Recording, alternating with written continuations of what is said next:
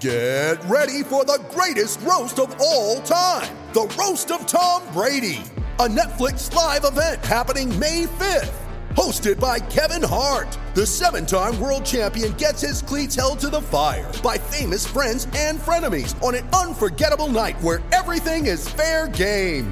Tune in on May 5th at 5 p.m. Pacific time for the Roast of Tom Brady, live only on Netflix.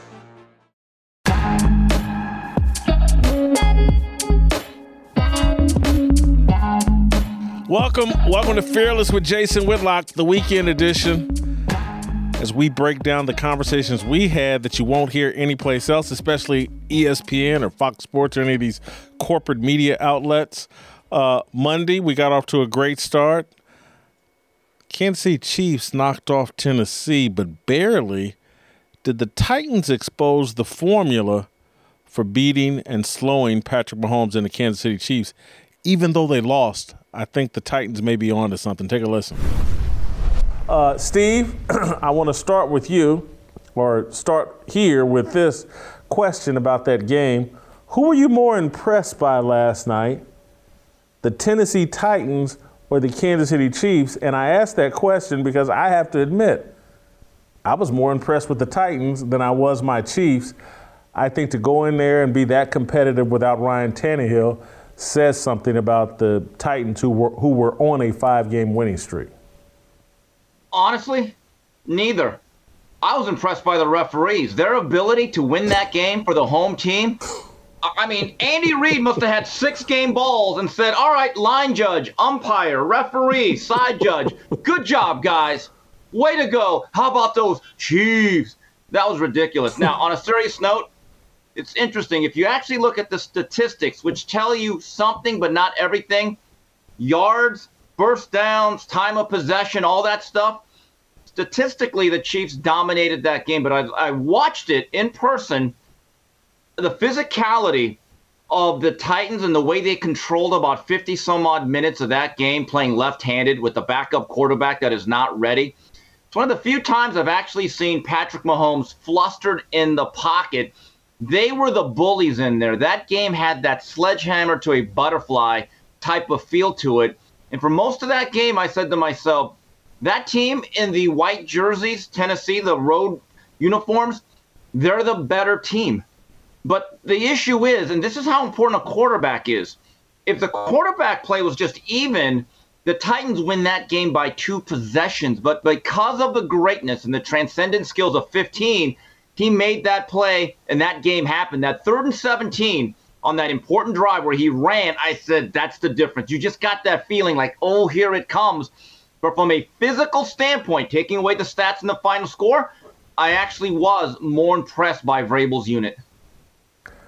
Okay, there was an interesting development that where a stats coming out where teams now have adopted the strategy of don't blitz Patrick Mahomes. Mm. And the Tennessee Titans were the third team, I think, to not blitz Mahomes on, or only blitz him on like 20% or less of his passing attempts. The guy threw yeah. the ball 68 times last night. They could only put 20 points on the board, 17 in regulation. Yeah. What do we make of the fact that one teams aren't blitzing Mahomes and that the Tennessee Titans, despite only throwing the ball five, 16 times, mm. despite only completing five passes, how could they even be in well, this game? Jason, this is not a new trend. If you go back to last year, me and you talked about this. I would watch Kansas City Chiefs games from last season, and you could see opposing defenses. Their safeties were not even on the screen. They were playing about as deep a cover two as I've ever seen. I called it the polo grounds I've never seen safeties line up that deep in regular down and distance situations. There's no doubt about it. And now that you don't have Tyreek Hill, who's ending up being, guess what? He kind of matters. Now there's not that overall threat that's going to take the top off the defense. The issue is so this is nothing new. But as you found out on certain plays, if you're going to play that style of defense, and more and more units are now having a secondary spy that is built in, because that running threat is a killer in years past with guys, certain quarterbacks you would never think are going to run for 17 yards on third and 17. But you're asking defenders, even if you're dropping seven or eight players, you're asking a highly skilled and then athletic guy like Patrick Mahomes not to make a play when they sometimes get eight, nine, ten seconds to find somebody or do something. Uh, it's almost impossible to hold a guy down of that caliber for 60 minutes. But Jason, I'll say it again. If they just would have gotten average quarterback play, you know that old line they said about uh, Michael Jordan. Who's the only Michael guy that ever could hold Michael Jordan under 20 points consistently? Dean Smith. Okay. Well, who's the only guy that could stop Derrick Henry? Malik Willis. Have you seen? Look, and I like Malik Willis. Loved him at Liberty, but when you saw him play against Ole Miss last year, finally face an SEC defense, I said to myself, you know, at the next level, he's going to be a developmental uh, project because the system that they play, played under Hugh Freeze is very college, college to a point that is simplistic, and he's going to need some time to grow. He should not be in there right now, but circumstances dictate that he has to be. Jason, check this out. In two starts as an NFL quarterback in 2022, he has less than a dozen completions. In two combined games, he does not have 150 yards passing. That is acceptable that is acceptable for Jamelle Holieway, J.C. Watts, Steve Taylor, maybe Dee Dowis. But no, in the National Football League, your baseline, there are now, if you get a 250 yards, that's a bad game. Jason, in two games, he doesn't have 200 combined. You can't win like that consistently. Yeah, listen, which to me speaks to what a good job Mike Vrabel's doing. Yes. How physical Tennessee is, how great Derrick Henry is, and how like if Tannehill comes back and these two teams see each other in the playoffs, I would think Tennessee's going to win. I, I, these numbers for this game to go overtime, we, we got some stats here about that you've mentioned. Total number of plays for the Chiefs, yeah. 91. Mm. 48 for the Titans. First downs, 29 to 9. Uh, passing attempts, 68 to 16. 43 to 5 completions. Time of possession, 41 minutes to 26. How this game got to overtime blows my mind. Jason, I don't think. Yeah, go go ahead. If you're Malik Willis and the coordinator, okay, and you have that 22 wheeler, that big Bama slammer, you know you're getting heavy box fronts. I mean, they're probably running not eight man fronts, they're probably running nine man fronts and going man coverage. Did you see the tweets of A.J. Brown? He looked like a guy that escaped from Alcatraz laughing. What's going on? It's like, oh my God, I'm glad I'm out of there. they literally had zero completions to the wide receivers if I'm in that room, I'm thinking, hey, hey, fellas, we're getting man covered. There has to be a time, and I, I, again, I'm going to say it again. Malik Willis is going to need time to develop, especially the intermediate passing game where you have to throw around and through and between defenders. You could tell he's very gun shy. Just the way he holds the ball and he tries to scramble, it just looks like a mess. But there are times that you have to loosen that defense and you go max protect and you make it real easy for Malik.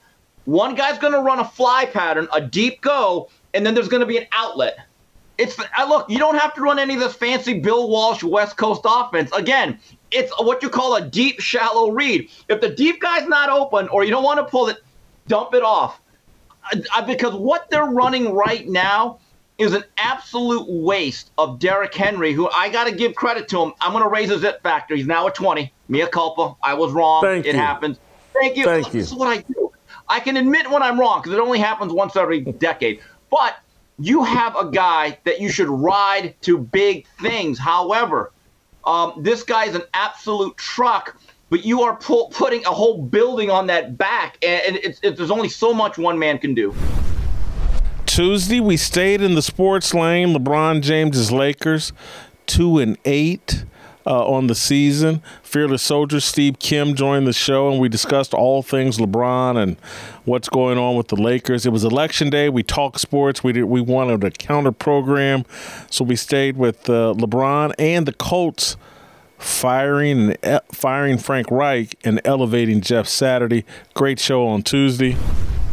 Jeff Saturday named the head coach uh, of the uh, Indianapolis Colts, uh, replacing Frank Reich, who's been fired. Uh, let's. I got a clip here of Ian Rapoport. Uh, I think talking about Jeff Saturday and how whatever this they've quickly spun this into it somehow is a reflection on what the NFL thinks of minority coaches. Let's hear from Ian Rapoport. Imagine being a very qualified minority candidate and seeing Jeff Saturday hired as interim coach with literally no experience except being a high school coach in Georgia. I mean, it's it's mind-boggling and it's you know if there's frustration around the league from really qualified assistants coordinators especially those who are minorities with this certainly all of that is understandable and no doubt we are going to be hearing more about that as we should over the next couple weeks regardless of what happens with the colts hiring hey uh, hmm. i want to could you hear that music that was playing in the background steve could yes, I could. Yeah, so, yeah. I, I don't know if someone here technically could help me out here. Why the music was playing uh, so loudly or whatever? It, it or maybe no, but could, Jason, yeah, Jason, don't worry about the music. It, it was all drowned out by the pandering. Oh. that came in loud and clear. Oh, okay. Hey, buddy, you're you're going to be invited to the barbecue. That guy, whoever you were, Ian Rapoport. Yeah, okay, Ian, you're you're going to the cookout. You're good. And bring so, the sauce, bring the potato salad. Th- that's Ian Rapoport, and I want to play you one more. And I'm loath to do this, but I got to play it because uh, these guys are putting it in front of me. I, I was busy all morning and and did and so I, I, I let these guys run wild. We're gonna do whatever. We're gonna talk about whatever y'all want to talk about. Put the clips in front of me, and we'll talk about it. And so now they put me in a tough spot. They got a Joy Taylor clip of her pandering, and I, you know I try to avoid this topic or d- discussing this, but anyway, let's play the Joy Taylor clip as well. Mm-hmm.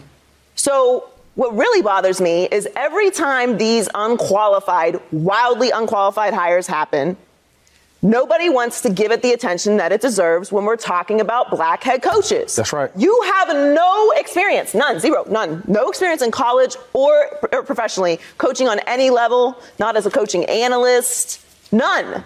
And what is the word that we always hear when it comes to black coaches being hired? Well, I just don't experience. have enough experience. Experience. Yep. Yep. Mm-hmm. Experience. All right. So I know they're going to slither on out every time this happens. Make sure you take this back to your little troll hole with you. Yeah. That these are the examples mm. that are blatant and obvious when we're talking about black coaches not getting hired. We got to have a rule in place just for interviews. Yeah, it's crazy. And if you could have, if you like the guy, he's been in the building, and you can have a beer with him. It's have at it. Well, what am I supposed to say to this? This is not a serious hire. Hmm. hmm. I and you know I got smoke for everybody, and so I don't know why I'm gonna bite my tongue on this. If you know, I, I if I beat up Katie Nolan or Jemele Hill or Maria Taylor, but I, I dance around the Joy Taylor issue. I don't like to. to I don't. I, there's some sympathy or something I have for Joy that makes me not. But that's just clownish. Sympathy or simping? Come on, bring it. Bring it. I got some simping. that's on, it's kid. not it's not simping.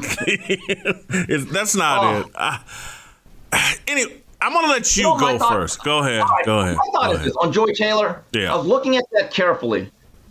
Not a fan of her current hairstyle. That's the thing that I got out of it. The frizzy look.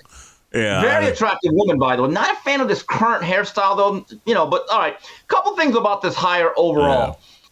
When the news went out that Frank Reich was relieved of his duties, I was surprised and I was a little bit saddened because I like Frank Reich, old NFL guy. I grew up with him. Two of the greatest comebacks in college football, Maryland, Miami, and then also the Houston Oilers blowing a 35 3 lead. So he's a guy that I grew up with as a child of the 80s and 90s.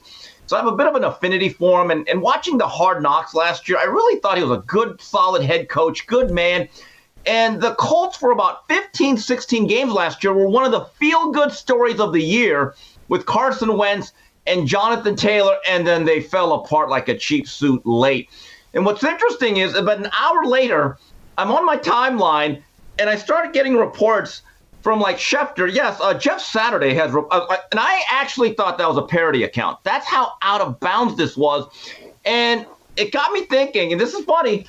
I started thinking of Cherrelle and Alexander O'Neal. And you say, well, Steve, why are you thinking of those two? You know why? Monday, Tuesday, Wednesday, Thursday, Friday, Saturday Love. Love that song. I play it all the time when I work out. It is great on the treadmill when you work out. Breaks out a sweat, gets me into a rhythm. But here's the interesting thing it also got me thinking that this is not necessarily unprecedented in sports.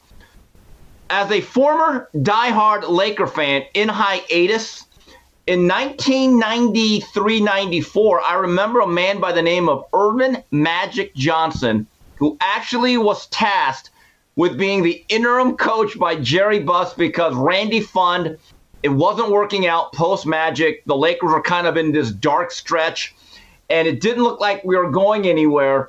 And then out of nowhere, Magic, who I believe at that time was a uh, minority owner of the Lakers, came off the bench, and there was a lot of hype and hoopla and it lasted for one game. And then the Lakers went on this long losing streak, and Magic found out, wow, this is kind of tough, this whole coaching thing. And I looked up the record. The last two games of the year were actually coached by our old classic Kurt Rambis? long thing. No, Oh. Billy Bertka, who every Laker fan loved because he was one of those institutions within an organization that we loved. So as you look back on Magic, what were his worst moments? It was the 84 finals, his coaching stint in the Magic Hour. So when people say that this has never been, it actually has been done. Now, with that said, forget the element of race. I actually think this is a huge slap in the face to men like John Fox and Gus Bradley. Say what you want. John Fox has been to Super Bowls. He's been a playoff coach. And then you have Gus Bradley, who's a highly thought of assistant, who's actually led a franchise, didn't have great success, but he knows how to be a football coach. This is just a bizarre hiring by Irsay. Totally disagree with your take. Uh, totally disagree with, with virtually everything from Ian Rapoport to because if a minority coach, as Ian Rapp- Rapoport is suggesting, if they're saying, "Oh my God, the coach hired Jeff Saturday," what does it say about me? For, for that whole statement is based on misinformation, disinformation, a lie, a false equivalency. Name a, a interim coach when coaches get fired mid-season like this. There's about eight weeks left in the NFL regular season. They don't go out and hire uh, some coach off another team. They don't go off and hire whoever's going to be their real coach the next season.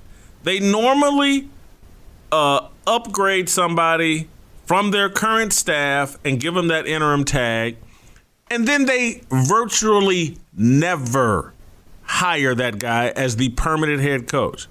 And so they're Eric Bieniemy or whoever Byron Leftwich or whoever people have anointed as the next great black coach on some other franchise didn't just get pushed out of a job because uh, Jeff Saturday took this interim label. It, it has no impact on them. If you want to argue that someone on the Colts staff should be given that interim tag, who wants to sign up for that? Particularly a young up and coming black coach. They have no quarterback. Matt Ryan is is done and toast and was a failure. Sam Ehlinger isn't an NFL quality quarterback, and the offensive line can't protect, and it's terrible. So whoever, let's say Reggie Wayne's on that staff, and I ran through the list of guys on the staff, Scottie Montgomery. What they're signing up for is to put one and seven or oh zero and eight on their record. That's what they would be signing up for, or two and six, or or, or what? Just some bad record they're signing up to put on their record. Nobody wants to do that. Steve, let's uh, continue our sports conversation by talking about uh, your Los Angeles Lakers, who played last night without LeBron James. Uh, LeBron has a mysterious foot injury or ankle injury or something happening. He had to sit out last night. They got clobbered by the Jazz. Uh, they're now two and eight. And listen to this, Steve. As you well know, this is LeBron's fifth year. He's headed towards his third losing season in five years in Los Angeles. Only once they made it to the playoffs twice. Only once have they made it out of the first round of the playoffs, the bubble season, where he got his bubble ring.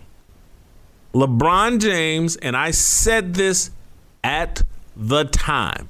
I said that Hollywood LeBron James would be a failure. I said that on Speak for Yourself at the time. I said LeBron's not coming out here to play basketball. He's out here on some BS. And this has been an abysmal failure. LeBron James, the LA experiment, has been a failure as I predicted five years ago. It's come to fruition, it's come true. You can't justify this with that bubble championship. That championship will always have an asterisk beside it. This the, the whole and this is what you'll never hear anymore, I don't think. No one will have an earnest debate, conversation. No one will have take it seriously comparing LeBron James to Michael Jordan. That is over. Failure it is. in 3 or 5 seasons Jason, he's done the impossible. He has turned the city of LA not against the Lakers, but now, as I told you, we're apathetic. We really don't care. And it's almost to a point they've become a punchline. By the way, LeBron saw this coming about 10 years ago. Just ask him, right? Uh, th- this is, this, I mean, the, the, the bubble championship, that's absolutely right. It's an asterisk. I'm not so sure who has more championships, the Celtics or the Lakers? I don't count that one. And what's really interesting is he's not getting more heat for what he's doing. He's padding his stats because obviously he wants to break the all-time point scoring record. And then he wants to play with his son. Didn't he say that a couple years ago? Yeah. I'd like to play with my. Oh my God! You're telling me the Lakers are going to be held hostage for that? That that is the worst case of nepotism since Will Smith remade the Karate Kid for his son. Hated that. Okay, I refuse to watch that version. If it ain't Ralph Macchio, okay, and the real Mr. Miyagi, it ain't coming on my cable box. And I just look at this lake. They gave up 140 points last night, and every time I watch the Lakers update, oh, 139. This is the funny part. In a league of shooters, the Lakers have no shooters. Keep you straight on the facts. And, go ahead. In the immortal words of Keith Sweat, I'm going to go back to Keith Sweat again. On this team, who could shoot a three? Nobody. Nobody. and who wants to play D? Nobody. And the band keeps playing along. I mean, it's sad. This is worse than I think that even the Sedale Threatt era because the, the worst moment in Laker fan history, I'll never forget it, Jason. I'm working at the low budget UPS, RPS in Vernon, California. I was packing boxes early in the morning, trying to pay for my uh, very unsuccessful stint in Cal State LA, right? Come out of the shift at about 8.30, and I turned on the radio when I was a, just a hardcore Laker fan, and it was Steve Hartman and Chet Forte, who were like the really big show at that point – and they were talking about Magic as if he had died. I had no idea what was going on. And they basically announced that Magic Johnson in a few hours will have a press conference to announce his retirement. And you have to remember, that came right after the Lakers had gotten to the NBA Finals and they got run out of there by a very good young Bull squad. And we're thinking, okay, we added Sedale Threatt. He's going to be the backup point guard. We're good. We can make another run. And like a just like that, it was taken away from us, and it was a dark period in Laker basketball till about 95, 96, when all of those moves came. We had a young Nick Van Exel, Cedric Ceballos, and then obviously Shaq and Kobe. But right now, the Lakers fandom, I truly believe, has checked out on the Lakers.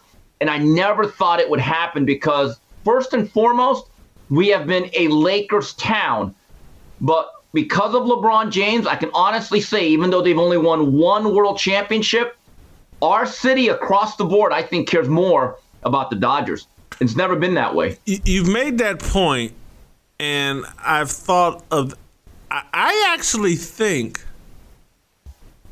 this could do some permanent damage to the Lakers brand, and yes. that that they may not recover. I mean, they went all the. Just keep in mind that the the league went from whoever had the best big man, it started out. If you had Bill Russell, if you had Wilt Chamberlain, if you had Kareem, uh, if you had Shaq, you were getting. And so the from Wilt to Kareem to Shaq, the great big man always ended up in L.A. LeBron's a different version, although he's not seven foot. He's so big and athletic at six foot nine. It was like a continuation of that pattern of the the greatest big man always ended up getting traded to the Lakers. If you're Wilt Chamberlain would played in yep. Philadelphia, Kareem played in Milwaukee, Shaq was in Orlando, LeBron was in Miami and Cleveland. and but now the league isn't as easily manipulated. There there isn't just this one big shiny big object you can put on a team and guarantee that team success because of the three pointer. You know, look, Steph Curry is actually the most dominant player of this era, uh, the most successful. And so it won't be as easy to just, oh, let's just send the best player, the most dominant player in the league to LA, and the Lakers franchise will be fine. This could be the end of the Lakers as that team in in professional sports in as it relates to the NBA, LeBron may have overseen the destruction mm. of the Lakers brand. I think there's a lot of truth to that. And Jason, you know what's not being talked about is the leadership of Jeanie Buss. Everyone wanted to blame Johnny and thought he was Fredo. Well, I hate to tell you, um, uh, one of our favorite shows is Succession. It turns out Jerry Buss, Dr. Jerry Buss, I think the greatest owner in professional sports history, God rest his soul, boxing promoter, by the way, too. When he died, this organization has never been the same.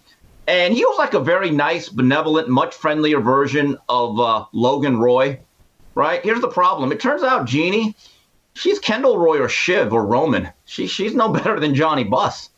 I mean, this organization's been a mess from the way they handled the end of the Kobe Bryant era. And I'm kind of like you, and I get a lot of heat from my Laker friends. I, I'm not part of the Kobe cult. I, I thought the last three years of Kobe were an embarrassment for the Laker franchise. He was overpaid and one of the most unproductive players. He was hobbled, and it set the franchise back at least five or six years. You walk into a bubble championship, but you take away that one year. What has this Laker franchise been since they went back to back and beating the Celtics in 2010? Uh, I believe Jerry Buss passed away in 2013. So now we're coming up about a decade worth of the Jeanie Buss ownership, where she's the face of the franchise. For some reason, she gets no heat. She seems to be very, very protected. And I think that story's been very, very undertold. Korean Cosell, you're having a rough day. Aren't, don't you mean Jim Buss? Not Johnny. Jim Buss, Johnny. No, there's a couple brothers that were yeah, one out. There. Jim Buss was the one that yeah, took the reins, not Johnny. You're, you're yeah, having a this. this again, that's why I call you Cosell, I'm not a Jones. my head, Jeez, you know, yeah, whatever. Yeah. Anyway, so it's Jim Buss, but I do think Jeanie Buss deserves some blame. But I want to go back to another silly statement you made. And again, this is why the audience. I question the wisdom of the audience and how much they love you. You called Jerry Buss yeah. the greatest owner in professional yes. sports history. In, in American history, yes. Out of the four major sports, not even close. There's no second place. Why? Who is it? Daniel Snyder? Jack Kent? What? George, don't tell me George Steinbrenner. Don't why wouldn't I tell you? George Steinbrenner? Why wouldn't I? Why couldn't I throw Steinbrenner? Why couldn't I throw right. Art Rooney well, in okay. there? How come I couldn't throw the Art Rooneys Rooney. in there? And and the six championships of the Pittsburgh Steelers football, the sport that matters the just, most, just that matters six. the most. All right, let me ask you this. Let's go to George Steinbrenner. Was Jerry Buss ever suspended by the league? No. Did he ever spy on his player and, Howie Spira on Dave Winfield? No.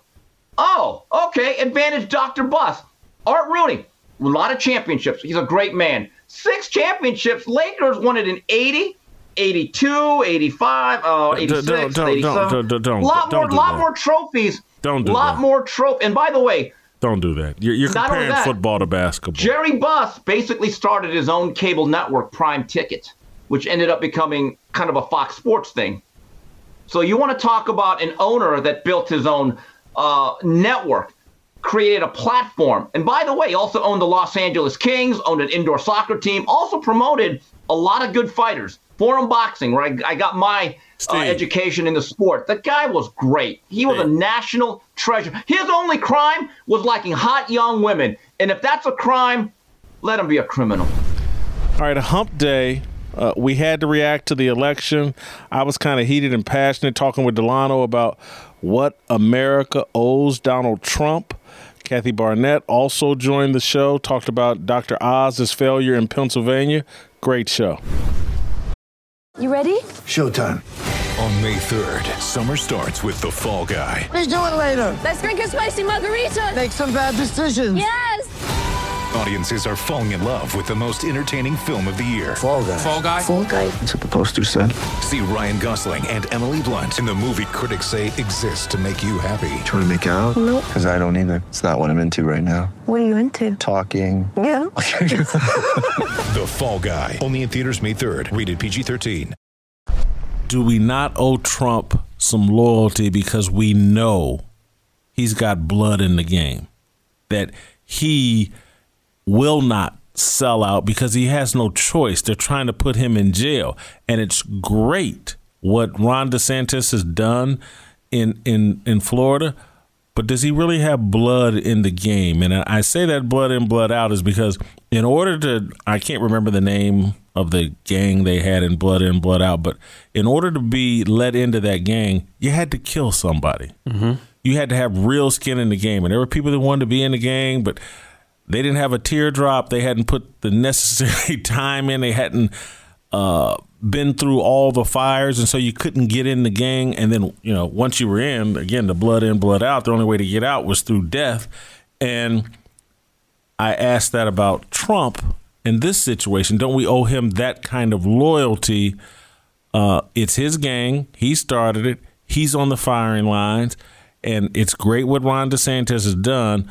But when the bullets really start flying Ron DeSantis' direction, will he be as loyal um, to people that want to see things disrupted as Donald Trump has been? And so, uh, Delano, we've had this discussion before on the show. Yeah. You certainly prefer uh, Ron DeSantis.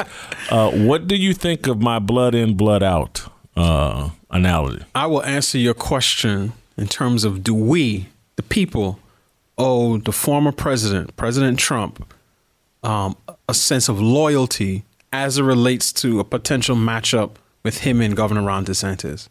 And the answer to that is no. We don't owe him anything.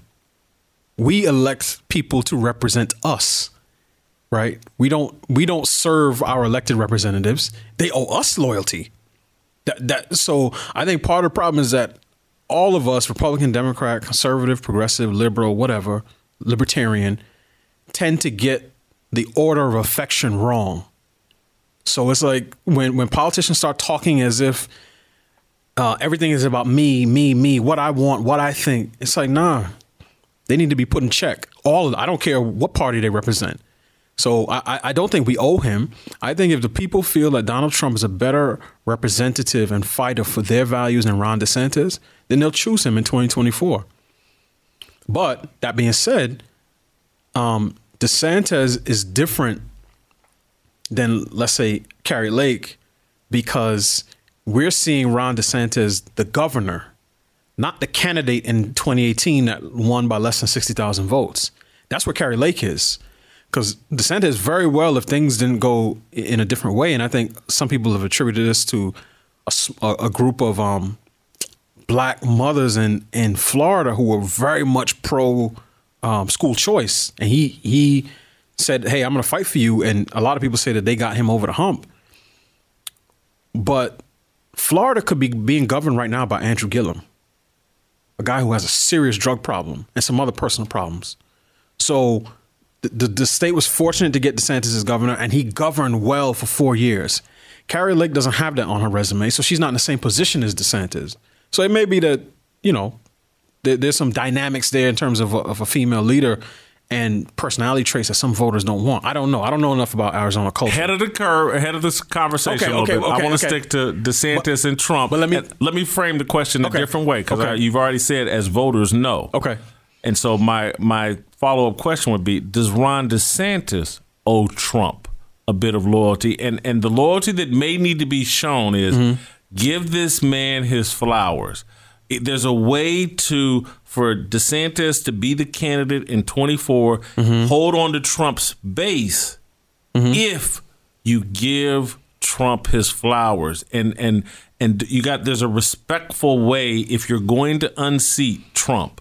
There's a respectful way of going about it, and I think that was part of where my antennas went up last night when we were having discussions. It was like, oh, I'm gonna stand, man. Let's give this man his respect, his mm-hmm. due. Mm-hmm. He created the Ron DeSantis's. He created room for Kari Lake to do what she did. Yeah. Let's make sure we give this man his flowers. And DeSantis and these guys need to make sure they do that. Just don't run over Donald Trump. I, I, I think if I give him his flowers to to you know, as you said, let's say in the public and speeches or whatever, acknowledge I, and I thank President Trump. He supported me in 2018 and and and helped me seal the victory in Florida, so on and so on and so forth.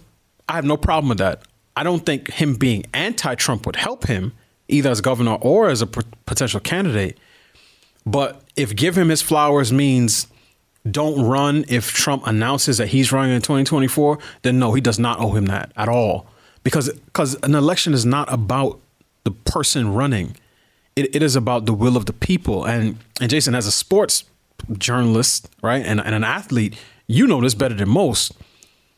A guy's window, um, let's say college football, to be a first round draft pick or a top five draft pick does not stay open forever. Some guys have to strike while the iron is hot. If you're coming off a Heisman and a national championship, you come out.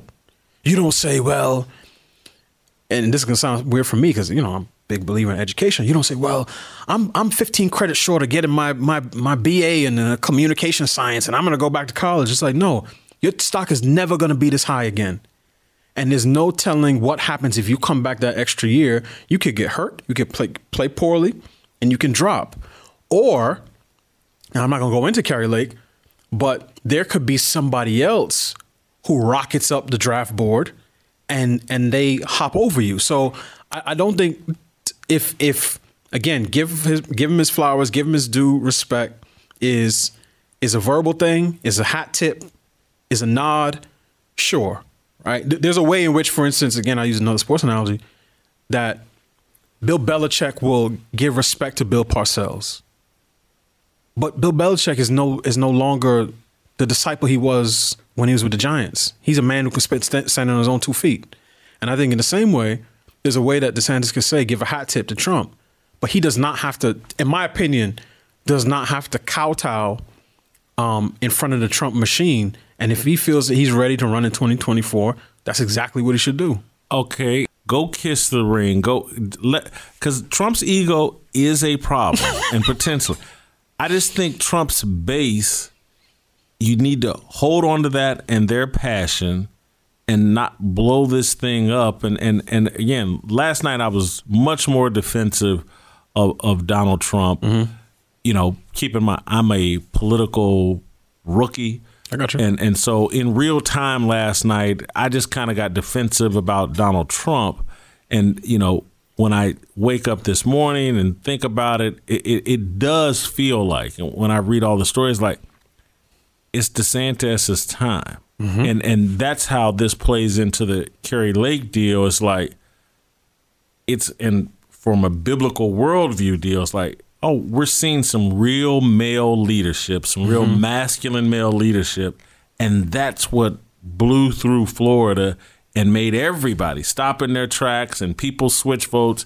And because again, let's run that graphic. I think we have of the difference in percentage of votes uh, between Trump and DeSantis in Florida, and and so these numbers are pretty amazing of how much DeSantis outperformed Trump, uh, and and clearly got a bunch of people that were uncomfortable with Trump, uncomfortable with the Republican Party, to hop back over to Ron DeSantis. Th- Those are some of the key counties and just the advantages that DeSantis had, and so at, if you're a Republican or a politician and you want to have a big impact with voters, it looks to me like male leadership, strong, masculine, fearless male leadership is being rewarded. And maybe that's where the, the Kari Lake thing, despite all the polls, and maybe they did Mickey Mouse around with the votes. Who who knows? Mm-hmm. But there also could just be we're thirsting for male leadership and and it male leadership packaged with a strong because I'm telling you, I love Kari Lake, but maybe we just need more male leadership, and that may be why she a bit underperformed. Guys, we want to talk a little bit about what happened in Pennsylvania. Uh, John Fetterman beat Dr. Oz. Uh, I don't think we can get a better source on what to make of that decision than Kathy Barnette, who ran for this Senate seat and should have been the Republican candidate over Dr. Oz. Uh, Sean Hannity and these guys. I wonder if they'll be uh, issuing uh, Kathy an apology Hmm. uh, for supporting Dr. Oz and smearing uh, Kathy Barnette. Kathy, we'll, we'll start there. Uh, Sean Hannity tonight, do you think he'll start his show with an apology to you? I do not. I am not. I am not holding my breath for that. That would take uh, a tremendous amount of uh, personal depth and character that I believe he does not possess. And so I am not looking. I, I'm not holding my breath for that. In fact, what I'm watching, you know, what would you know, this was a hard loss for Pennsylvanians. Um, I did go to bed early, and I happened to wake up in the middle of the night after my phone started uh, ringing off the hook, and um, and realized what had happened, and and my heart immediately went towards the people of Pennsylvania. Remember, I spent 13 months on the road. 1,500 miles every single week. I got to meet a lot of these people. You mention a county, I see faces. I remember their stories, and they deserve better, right? And so my heart, first and foremost, grieves for them because this is extremely sad. And I do not believe it had to happen, but it happened as a direct result of people who don't even live in our state coming in and forcing their will, their way upon the people of Pennsylvania. These are people who have second homes in Florida, so they're going to enjoy the red wave that that uh, Ron DeSantis created down there, whereas the rest of us are going to have to live here in Pennsylvania under the leadership of two extremely dangerous, not just horrible individuals. I think I've mentioned on your show before that you know externally Fetterman is a slob, but I believe it doesn't just rest at the external level. I believe his external appearance is a reflection of who he is on the inside. This is a horrible individual. He was a horrible individual before the stroke, and now he's a horrible individual who had a stroke. And there is no reason why we should have lost to such an incredibly horrid and vacuous individual who has accomplished nothing of real significance um, have lived off of his parents. And yet, again, I believe we're in this situation today. One, it could have been avoided, but I believe we're in this situation primarily because of the Republican machine that tends to uh, value money and high name ID over picking a candidate that will actually relate and fight for our values in the Republican Party. Do you th- that view you just said about the Republican Party, the establishment Republican Party, lacking substance and and going not choosing character and high value uh, people? Do you think that's why nationally we didn't see the red wave that many people were anticipating? Absolutely. Absolutely. I do not equivocate or hesitate on that um, acknowledgement. I mean, this was ours to win. Can you imagine a worse president than Biden? Can you imagine a worse uh, um, administration than Biden? I mean, it, it, I mean, he's a horror show. Look at the prices. It is as a direct inflation is a is a is as a direct result of him. When he got into office two years ago, he inherited an inflation of 1.2%, 1.8%. Today, we're well over 8% and climbing. There is no secession in that number. It's only going to get worse. In fact, that's what the Federal Reserve Chair, uh, Jerome Powell, has said very clearly. Things are about to get even darker. Look at the border crisis. Over 5, 5 million illegals have come through our, have crossed our border since he's been in office. Look at the fentanyl and the number more children have died of drug overdose than than any other cause in our country. Pennsylvania ranks fourth in that. So this was our year to to sweep both the House and the Senate, get better representation in there, but instead the Republican machine not the people. I am a firm believer that the people within the party are some of the best people, but we have a Republican machine that is more concerned, that isn't as concerned with winning as you and I may be. They are more concerned with control, and they will rather sabotage an individual like myself, someone who is an independent thinker, someone with, who comes to the table with some substance, um, and they will rather sabotage that in order to get someone that they believe that they can control, who won't push too much on the values they say they, they espouse. But this is as a direct result of the Republican Party. They need to sit back, eat this, own this, take a, a, dose of humility, which I think is going to be extremely hard for these people, and um, go somewhere and sit down next time. Stop interfering in other people's races. Stop thinking you are Jesus and you know all things, and sit down and listen to your people, listen to your constituents. And you can just compare and contrast what Ron DeSantis did in Florida versus what the overwhelming majority of Republican candidates did all across this nation Ron DeSantis is um, unapologetically conservative. He did not equivocate. He did not pretend he was a moderate or something squishy. He did not act like a plastic individual. He came out rec- and, and showed his depth, showed that he believed there is such a thing as morality, there is such a thing as right and wrong, and he did not uh, fall back on that. He was willing to go to buck the system, whether it was a Democrat system or the Republican machine system and look at what he accomplished. So, if you think that next time we just need to get an even more plastic whitewashed individual to run and that that's the winning ticket republican newsflash pay attention to what's going on. People are struggling and people want real answers. All right. Thursday it was time to go deep on Kyrie Irving because he's finally receiving some support. LeBron James uh, stepped out on a limb a little bit. We had a fascinating Tennessee Harmony discussion about fear and how fear was preventing LeBron James and others uh, from supporting Kyrie. Jay Will has stepped out there. Uh, awesome show on Thursday. This is a bit of a curveball because I'm just reacting to things that I'm seeing right now uh, over social media. LeBron James has put out a statement uh, over social media uh, telling the NBA, challenging the NBA on this suspension of Kyrie Irving. And, you know, I'm glad to do it. I'm a critic of LeBron's, but holy cow, I love this that he did that, that these guys are starting to stand up. And it feeds right into our conversation we're about to have about fear.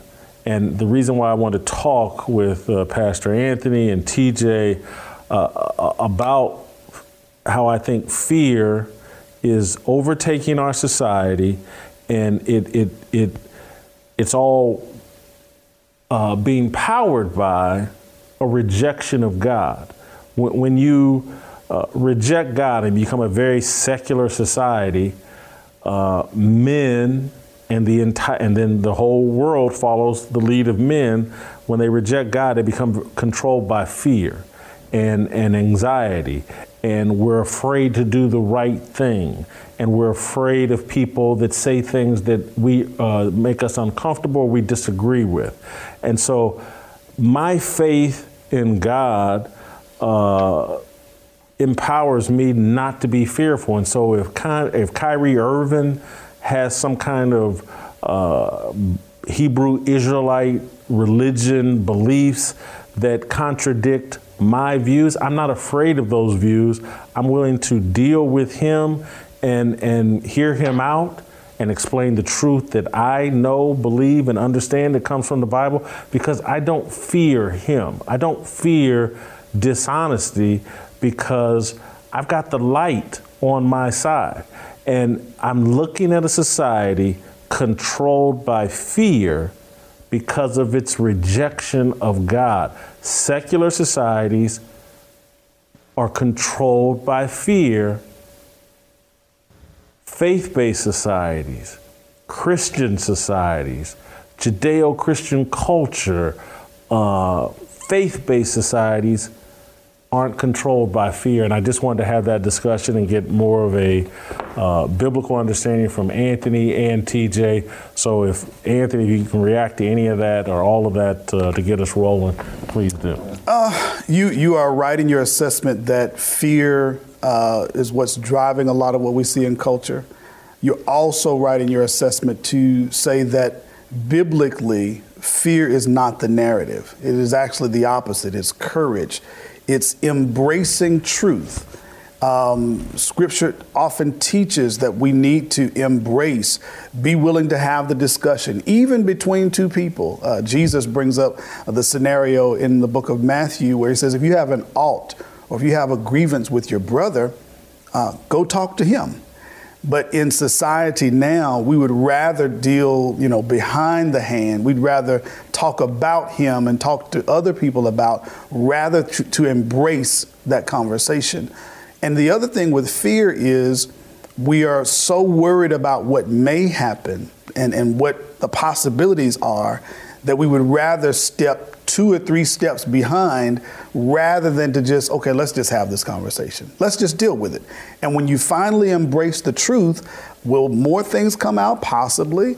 Or it could just be a dud as what you thought, or, you know, what that really wasn't much of nothing anyway, and we move on to the next. But if we operate in fear, um, one thing I'll say before TJ jumps in, biblically, um, there are 365 ways that God tells us to fear not. You know, interestingly enough, like 365. Just with the days, it's either fear not, it's take courage, do not be afraid, 365 times. And so, if we read one of those passages a day, every day, the year would be filled with us not being afraid, with us taking courage, with us embracing uh, the truth. That's just the to set the table. TJ, I first learned what Panther, uh, Pastor Anthony was talking about several years ago, and I think about it all the time. Right? It's no mistake that God put it in the Bible 365 times. And and that is the narrative of the Bible is that if you have God, you don't need fear. And you know, tied into the LeBron James thing you're talking about, he's sitting at two and nine. Um, he's looking at his third losing season in five years, right? LA is in the tank. You guys, you and Steve Kim have been talking about that all week here. Um, he's got nothing to lose, right? And that's actually where you see courage begin to sometimes appear. You you got nothing to lose, and so take a chance. Why not? This is why we see a lot with Jason. You and I talk about this off air a lot. A lot of these bloggers, right? They got nothing to lose, and so they have courage. They come out, make really good content. As soon as they get a bunch of money, suddenly they get conservative. They're not interesting anymore, and so God is our nothing to lose. He comes in and gives us. It's, it's like take Paul for example, right? Paul's like, to live is Christ, to die is gain, right? In in Philippians, he says uh, he wanted he had a desire to depart and be with Christ, which is far better. Like he's living his life and he's like, I'm just ready to go. Whenever God wants to take me, I'd like to go. Put me in jail, fine. I'll just save everybody who's there, right? It's a, there was nothing you can take from this man he actually had nothing to lose, not only here on earth, but eternally. And so that is that is the difference between Christians and the secular lifestyle. We're walking around with nothing to lose. Well, if you got nothing to lose, it's easy to have courage, right? That it doesn't take courage, in fact. When you've got nothing to lose, then you're not risking anything. And fear at its base, right? If you live a fearful life, you're a slave to that fear all the time. You have to consult with it before every decision you make it's a really terrible place to be because you can never actually be your true self. How do you even know what you like? Because you're so fearful of what may happen if you made a certain decision. You can't can't have a balanced equation ever. You're a slave to the fear. It's it is miserable, and that's why again uh, you walk. Uh, perfect love casts out fear. When you're really feeling God's love, then there's no room. Just like we talked about in Ephesians last week, Jason, when you came on the show after we learned from Pastor Anthony. It's like it filled you up, it, it surpassed, it fills out and pushes out all of the garbage. That's what God's love, the agape love that that we discussed. That is God's love pushes out all the fear, and that's how you're able to live your life. And it's hard to expect these secular people to have that type of courage. It really is. I don't know how they would. I, I want to circle back to you, TJ, and then I want Anthony to jump in just because this is specific to something I wrote in a column this week about Ben Shapiro and the overreaction to Kyrie Irving and just the, the censoring of, of, of thought. And, and that's what I think is going on with Kyrie. He's got some radical thoughts, ideas that we all seem to be, or the, not we all, but some people seem to be afraid of, and they don't, let's don't platform him, let's, we got to shut him down. And anybody that says anything in agreement with him, we got to shut it down. And so I wrote at the end of my column about Ben Shapiro over at the Daily Wire. Ben Shapiro is a very bright man. He has no reason to fear Kyrie. Kanye West, Max Blumenthal, or anyone who disagrees with him. Armed with the truth, he should engage with any critic and let his light push out darkness. That's been the history of America until those of us who believe in God and Judeo Christian culture chose to deprioritize our faith to live more comfortably in a secular world. Our detachment from God has ratcheted our fear and caused us to be less tolerant of speech we find disagreeable and uncomfortable. The silenced, the demonized, and the unheard turn conspiratorial, unpredictable, and dangerous. The division destroying America can be directly traced to our lack of resolve to protect the free speech of our adversaries.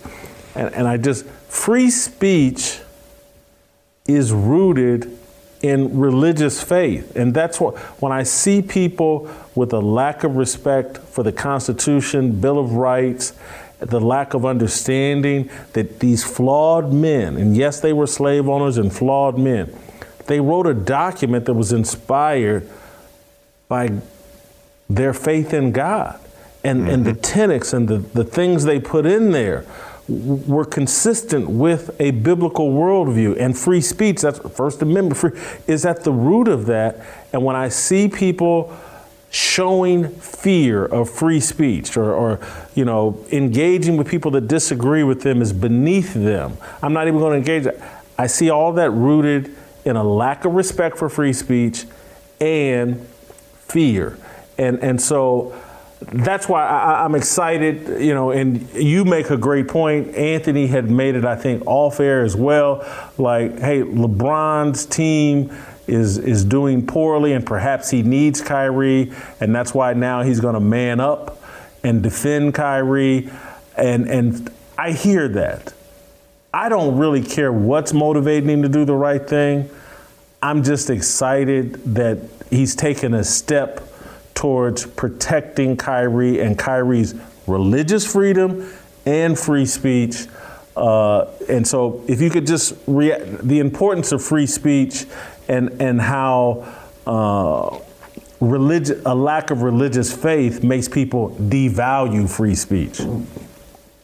Well, sure, and that's that's the history of Marxism, right? That's that's George Orwell, 1984. When you talk about newspeak, if you guys have, most people have read that book, um, there's a, a, quote in there says, "Don't you see that the whole aim of newspeak, newspeak, by the way, if you haven't read the book, is their approved dictionary that they come out with every year, and there's new words, and it's what you're allowed to say. And so, um, as there's a new edition every year of new words that are gone, they don't add words; they only take words away. He said, Don't you see the whole aim of Newspeak is to narrow the range of thought? In the end, we shall make thought crime literally impossible because there will be no words in which to express it. Right? And that's the idea. And, and because we've gone past free speech, we've moved into free thought and that you can't think that. It's a sin to even think that. And so Kyrie could come out and have an apology, but no, he still may think that. So he needs to demonstrate these five or six things before he comes back to show us that he doesn't even think that anymore. So we move far past that. The, the logical next step to to uh, disallowing a free speech is disallowing a free thought. And so we're in dangerous territory. Um, free speech is what allows us to sort through the bad ideas. It's the only way you can do it. And you have reasonable people on the side of truth who are clinging to the Bible and Scripture. And that, by the way, Scripture is what ended slavery. Scripture is what got us through all sorts of things. Uh, many of the injustices throughout history were ended because of how people looked at Scripture. And so that it, it's just, you know, as relates to Ben Shapiro, um, Ben, to me, this is strategy.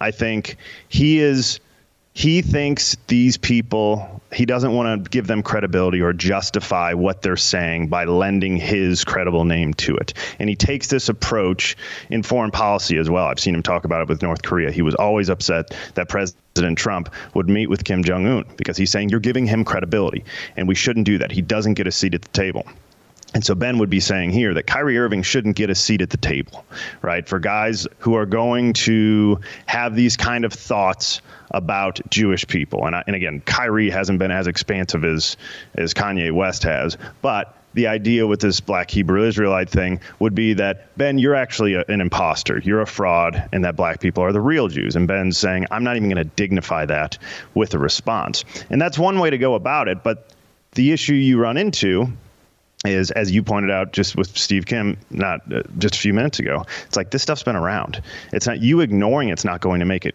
go away you've actually got to attack it with a better argument and that's the only way you can approach it and so I don't I don't appreciate Ben's uh, approach here. I understand it's strategic and it actually it's working for him right now because people are so sensitive about any attacks on Jewish people because of the Holocaust, understandably.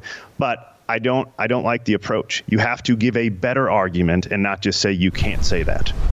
When you need mealtime inspiration, it's worth shopping Kroger, where you'll find over 30,000 mouth-watering choices that excite your inner foodie. And no matter what tasty choice you make, you'll enjoy our everyday low prices, plus extra ways to save, like digital coupons worth over $600 each week. You can also save up to $1 off per gallon at the pump with fuel points. More savings and more inspiring flavors make shopping Kroger worth it every time. Kroger, fresh for everyone. Fuel restrictions apply.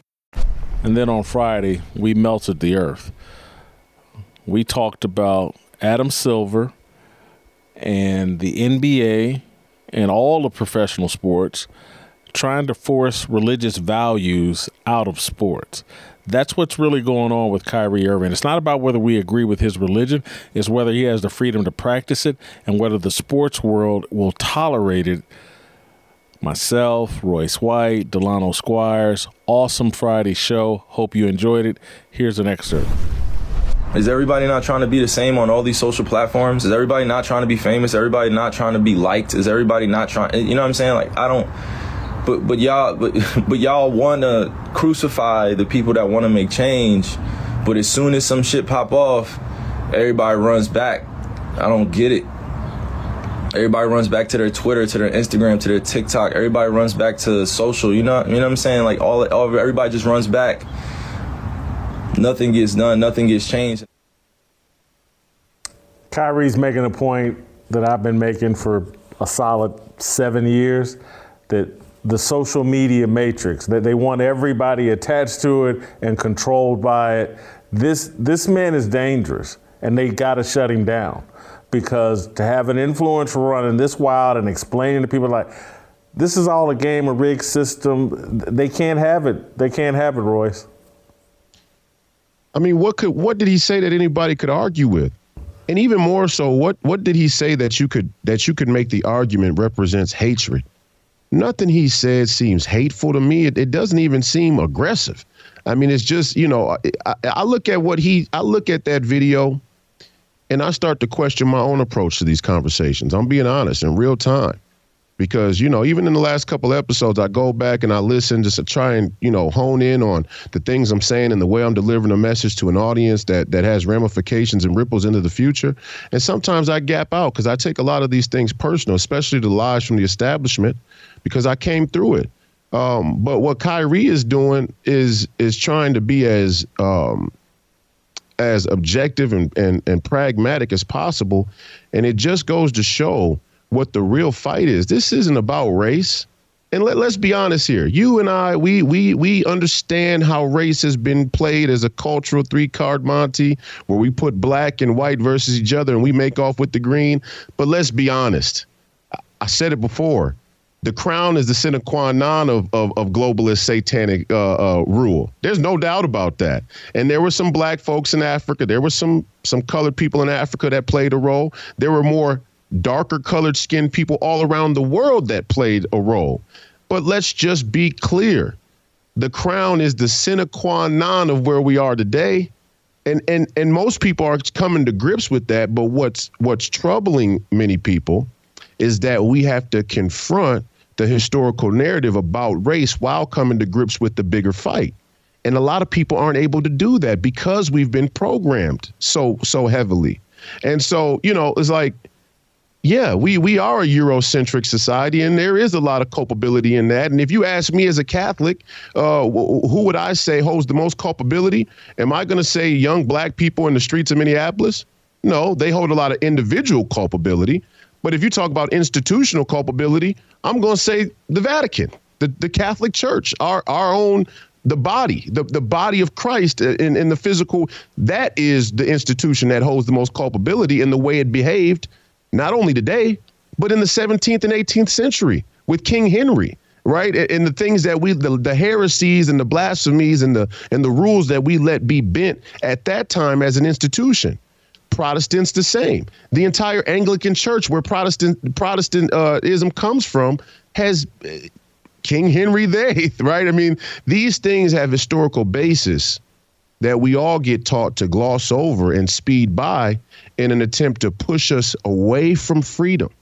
And we're coming down the hatch here where it's not about race. We need to look at race for its historical significance, but this is really about who is for freedom and who isn't. Let's shake all of the race uh, stuff aside, you know, and let's talk, let's get down to brass tack. And my Republican, my conservative, my Christian, brothers and sisters and citizens in America, they and Donald Trump himself, I said it, we better get right about this reconciliation. There needs to be a genuine racial reconciliation in this country, and it doesn't need to be along the lines of some fake kumbaya or grievance politics. It needs to be along the lines of what we believe we want and stand for going forward. And you're going to see a lot of people break stride with this conversation. Ben Shapiro's one of them. Where does Ben's allegiances really lie? Is there such a thing as Jewish supremacy? Ben, be honest. Don't lie. You know, stand under that yarmulke with some with some sacred honor. Is there is there a problem in black communities? Minister Louis Farrakhan, I love what he had to say. I love what he had to say on behalf of Kyrie and, and Kanye. It was straight down the middle. You know, let, us take pick a Le, LeBron. Is there an issue there in China? These are the conversations we got to start to have, and I think that's ultimately what Kyrie is saying is, who have we become? We're just in this zeitgeist of social media where the conversations we're having aren't even real. They're just a representation or projection of what we want to look like. Meanwhile, nothing actually gets accomplished. And and who could argue with that? I mean, that is the that is the proper diagnosis of the time that we live in. Delano, I, I, I mean this in every biblical way. I love you, brother. Uh, I appreciate that. Anyway, explain your column today. Yeah, I, Jason, it's for weeks I've just been trying to bring into words what I've been thinking about with, with this entire situation around, you know, Kanye West and Kyrie Irving and and not just their words, but the responses, particularly from the, from the black commentariat, who typically do not speak up, uh, certainly not on our behalf, right? You know, we level critiques against hip hop culture, so on and so forth. They're silent on those things.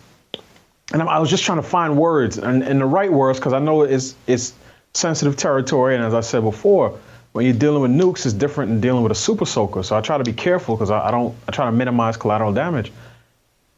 But something kept coming to me, Jason, and it was so many people when they talk about these issues, it's always um, harmful words, hurtful terms, hurtful tropes, words of violence, and it, it's a it's there's a tendency you know, and, and I named specific people: Jesse Washington, ESPN, um, the the the the gentleman from the Blaze, the editor of the Blaze. I can't remember his name off top.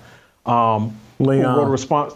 Yes, who wrote a response to one of your columns, and and, and it's it's the same pattern. It's Kyrie posted a tweet to a link to a documentary on Amazon with no commentary, no words. I watched the thing. It had some hurtful things, and what they do, they say the the the things I disagree with in this in this documentary are somehow connected to um, violence that's been perpetrated against Jewish people in the past, whether in the Holocaust or um, the, the Jesse Washington mentioned the Tree of Life shooting, mass shooting at the synagogue in Pittsburgh, and I'm just like, where is this coming from?